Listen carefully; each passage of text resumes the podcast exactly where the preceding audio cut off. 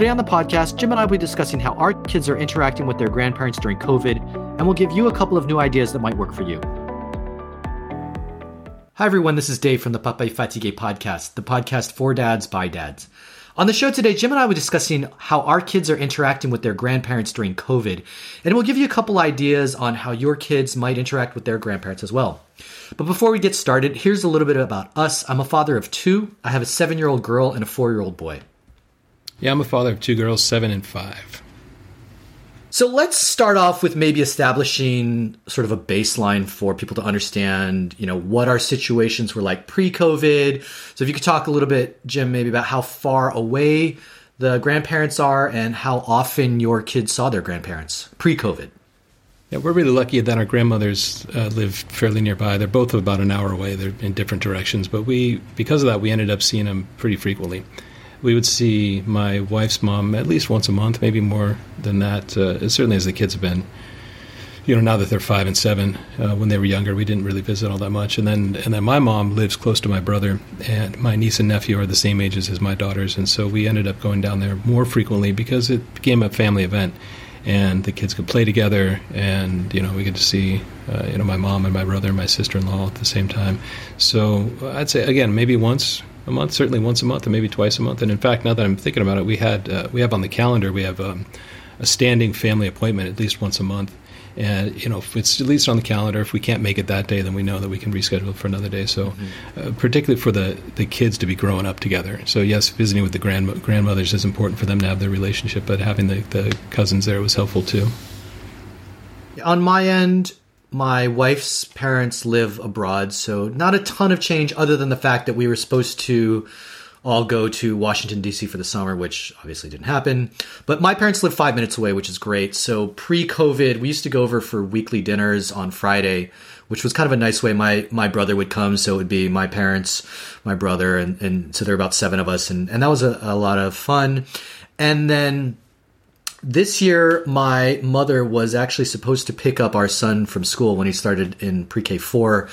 Obviously, that didn't happen, but she used to do that when our daughter was in that same school at pre-K four, and that was great. It was kind of a, a way for them to bond and have some fun together and, um, you know, really engage. So unfortunately, none of those things happened, obviously. So why don't we switch maybe to now, you know, what is our situation like now and how often our kids see their grandparents in person in the COVID days? Not very frequently. We, my mother-in-law's got a big house and a big yard, so when the weather was nicer earlier in the year, we'd go up there and we could hang out outside. We'd socially distance. Everyone wore the masks, but it was uh, fairly infrequent. Both of our both of our mothers, or the grandmothers, are at high risk for the virus, and so we wanted to be very careful. And, and also for my wife and I, we not necessarily we're at high risk. We just don't have a lot of backstop as far as backup childcare and other resources, so we've tried to be very careful. Uh, so in the summertime, you know, actually now that I think about it, it's probably about once a month still, and, uh, you know, hanging out outside in the backyard. But now that it's colder, I don't think we've seen either one for several months now, at least in person.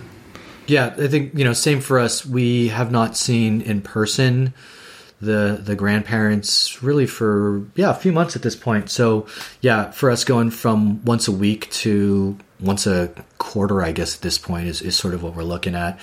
Um, can you talk a little bit, you sort of touched on it at a high level, but can you talk a little bit about how the kids are interacting with the grandparents now?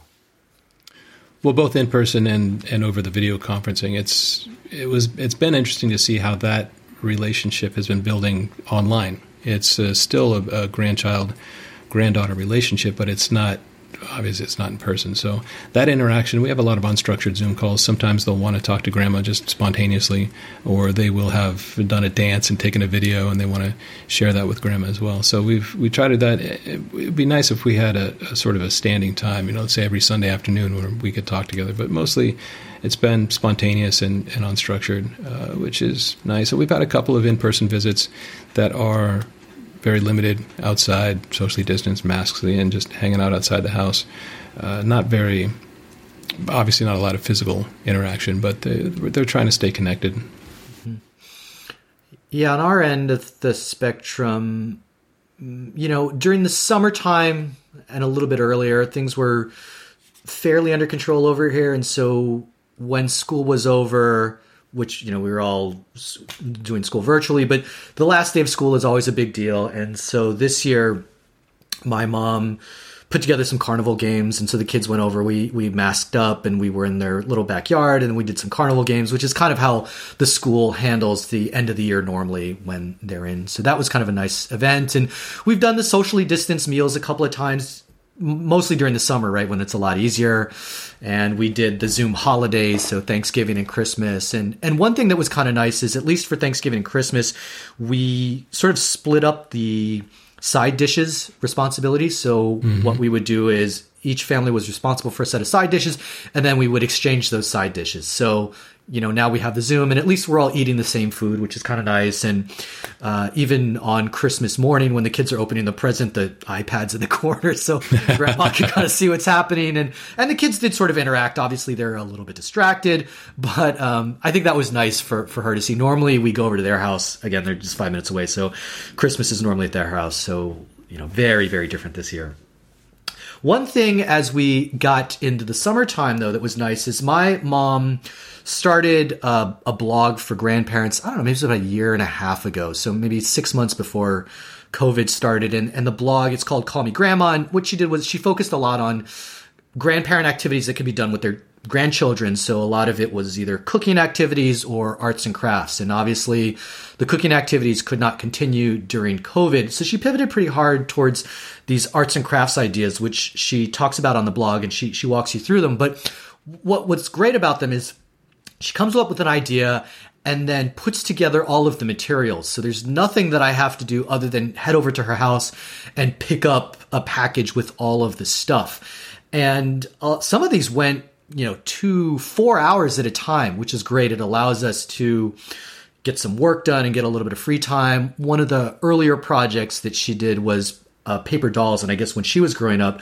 she played with paper dolls. So she finds an outline of a doll. She cuts that out on, I think it's heavy cardstock. And then she just provides some paper, like designed paper, that then our daughter can use to, by tracing the outline of the paper doll, she can make clothing. So she can make, say, you know, a rainbow striped shirt and mm-hmm. whatever polka dotted pants based on the paper that my mom puts in the packet. So that was a lot of fun. They just last week. So even though Camp Grandma, which is what it was called, was technically a summertime activity, they still do some activities. And just this last weekend, they did clothespin dolls. So my mom cut out different lengths and different colors of yarn for the hair.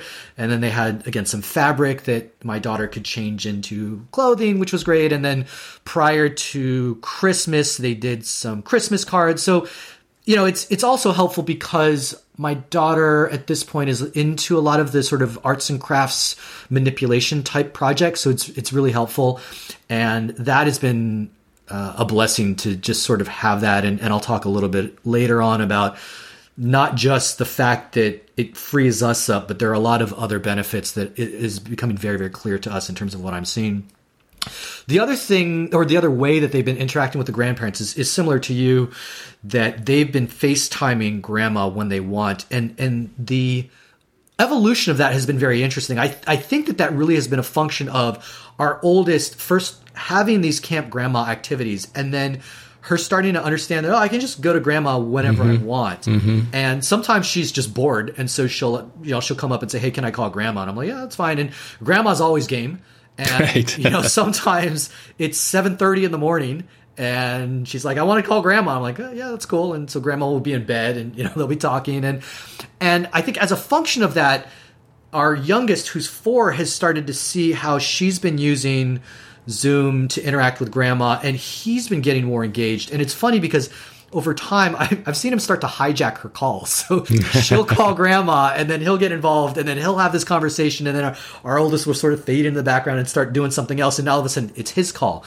But I think as a function of that, as that's been his evolution, is first hijacking her calls to now he's also at the point just in the last few weeks where he will also ask to call Grandma. And, you know, on the weekend, sometimes they'll eat breakfast together. He'll just sit down at the table. He'll be eating breakfast. Grandma's eating her breakfast. And it's just this nice interaction. And I think it's been that everybody's been game. So, you know, again, we don't allow a ton of screen time, but these kinds of calls are unlimited. If you want to jump on the phone and FaceTime Grandma, that's cool. You can do that as long as you want. And that's the one place where we won't place any screen limit times. And so it's it's been something I think that has worked out for for both parties. And so maybe that's a good segue into, Jim, are there any things that you're finding in terms of how your kids are interacting with the grandparents that you think are working particularly well? The informal calls have been have been nice. I don't think that our daughters use that tool as often as your kids do, but that ability to interact with Grandma just kind of spontaneously and spur of the moment has been nice, because what I've found is that when they've got in-person visits, the, the physical visits where we sit out on the sidewalk or we hang out in the backyard, when we're done with those, the kids are really sad and are usually sad for several hours. And, and I think it's just because those sort of weird, constrained visits just kind of underscore the fact that everything's weird and, uh, you know, and difficult. Um, so I think because of that, the Zoom calls, they don't feel that way after the Zoom calls or after the, the video conferencing. And so I think using that more frequently is probably the, the best way for us to continue to stay connected going forward. Mm-hmm. Yeah. I mean, I sort of, on, on our end, I alluded to, right, the art and, and projects that my mom has been doing. And, and, you know, one benefit that I've seen, which I certainly hadn't thought about, is how their relationship has has deepened. And and that's not to say that they didn't have a good relationship before. But if you think about prior to COVID, when we would go over there for once a week, mm-hmm. you know, there's seven people together and they have a few toys over there that they don't have at our house. And so, you know, they're a little distracted and you're not getting that sort of one-on-one time with grandparents. And so, you know, when my mom has these calls and the ability to just sit on the, the um, you know, a Zoom or whatever, WebEx, and to talk for four hours and, and, to have, I think in particular, what, what helps that is that shared experience. So when she's doing these projects, not only does she create a set for my daughter, but she has a set for herself. So they can do them together. And that shared experience has allowed them to linger on these calls and, and has allowed it to last for two, four hours at a clip. And so it doesn't need to be some big project, but it, that's the vehicle to allow for these other conversations. You know, how is your bike riding coming along? How's math doing? You know, what books are you reading? All of those other kinds of things that would just sort of come up naturally in a conversation are, I think, facilitated by the fact that they have the shared experience. And it, it doesn't put the pressure on, like, what is the next thing we're going to talk about? Because there's always a little break about, you know, oh, how do I glue this particular piece on? You know, there's, there's the ability to talk about the project also. So it gives a few different ways to interact. And so sort of perversely, I think it has, you know, this has helped their relationship deepen. So that is one that I find to be very, very useful. The other things that they've started to do recently Uh, are they, they've been playing board games together. So my mom has seen some of her friends that do game nights, certainly with the older kids. And we were kind of like, well, how do we make that work with the seven-year-old? And there's some games that definitely lend themselves to this kind of environment. You know, bingo is one, Battleship, Guess Who. And Guess Who in particular, they're learning about logic and some of these other things. So there are benefits in addition to just having that fun time with the grandparents to be able to also, they're actually kind of getting a little bit of learning in there. So that's kind of nice.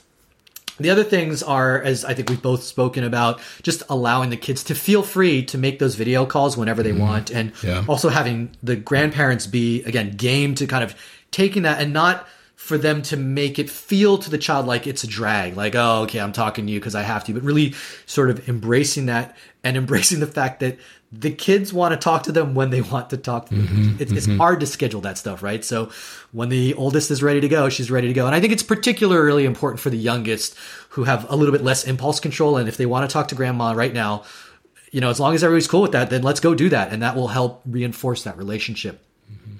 So I think those have been working really well for the kids. The last one is sort of a more grandparent-specific one, but we got I got a digital photo frame, and there are a bunch of them out there. But what I was looking for in particular was something that I could configure on my own and really be able to manage on my own so that they wouldn't have to do anything. So I ended up with a StarPic. It's a great frame, and I effectively yep, have linked it, right, linked it to my um, Google Photos, and so I can push which photos they see. And every month, at the end of every month, I actually usually go back through the month's photos and then create a new album, and then I'll push that to them. So all they really had to do when they got it was, you know, stick it on the Wi-Fi, and everything after that I control. So it's kind of nice because some of the things that you would probably normally do, like talk about the fact that our son has gone from a, um, uh, a scooter to a balance bike, and I think he's ready for um, a pedal bike pretty soon. You know, all of those things that you would maybe talk about during those Friday night dinners that we used to do. You don't get that opportunity anymore. So at least this is a way of keeping the grandparents engaged by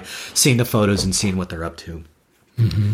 So are there any things, Jim, that you feel are not working so well? I mean, thankfully for me, the kids have, have adjusted pretty well to COVID and, and working with the parents. But do you find anything that you're like, that was just not successful at all, that people might not want to try? I think you made a good point that the video calls have to happen when the kids are ready, you know, and, uh, you know, I said earlier about scheduling a time, and now that I think about it, you know, the kids, if they don't want to talk, they're not going to talk, and you end up just having some dead space, or they wander off, or, mm-hmm. you know, they're not uh, somewhat, you know, it seems like it's wasting grandma's time. So following, so I don't think that works really well, but I think you fix that by really letting the children lead when they want to have those calls. Yeah. Okay. So I guess the last thing that we wanted to do is provide a few other ideas here. And, you know, I look, I want, we want to preface this with the fact that these, a lot of the things we've talked about are, you know, obviously on Zoom, and certainly Zoom fatigue is a real thing, but I think that Zoom is a tool, right? So in the same way that in middle school, when you're told to read Beowulf versus when you're allowed to choose what you want to read, but those are very different experiences. And I think that Zoom is sort of the same way. If the kids have a, a fun way of interacting with Zoom, it might change their thinking about how Zoom affects them. So some of the things that, again, we've been successful with our game night and Camp Grandma. Uh, one thing that we tried earlier on, which is a little less Zoomy, but is more sort of audiobook style, is my mom found an app where she could sort of create an audiobook. So you... it works with only a certain amount of books, and the the uh, the book that we had is Goodnight Moon, because we both have it. So she read Goodnight Moon, and then the kids can sort of change the page when they're ready, and they know at least that grandma's reading it to them. Um, you know, that was okay. I would say that maybe it's worth giving it a shot as more maybe a Zoom conference where you can sort of see the kids and interact with them. I think part of the reason it didn't necessarily work gangbusters for us is because I think at that point, Goodnight Moon was maybe a little too young for him at that, mm-hmm. that point when we tried mm-hmm. it. But I think that's something worth worth giving a shot at, even if you have young kids, but, you know, sort of story time over Zoom.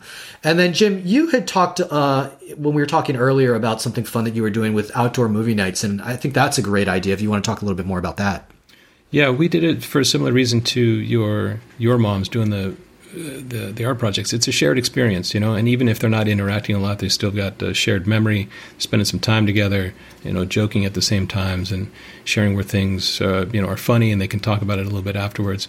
And the the outdoor movie night was something that I had had an idea about uh, uh, quite a while, and obviously it's working very well now in the, the shelter in place and with the social distancing. So we, we had an old T V, a second T V, and I dragged it out to the backyard and ran some extension cords.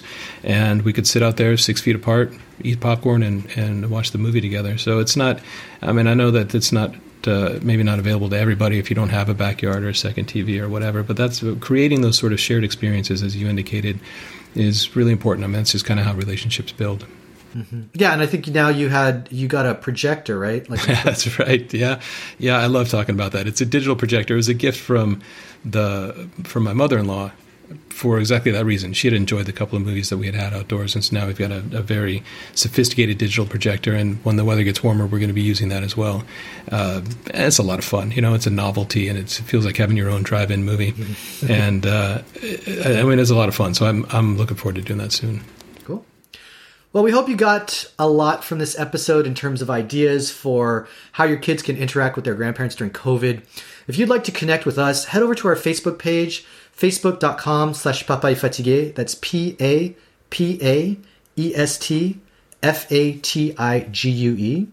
And if you like this content, please subscribe, give us a review. We'll continue to do podcasts around parenting. And we'll put all the links that were mentioned in the show into the show notes. Thanks for listening to the Papa Fatigue podcast. Talk to you next time.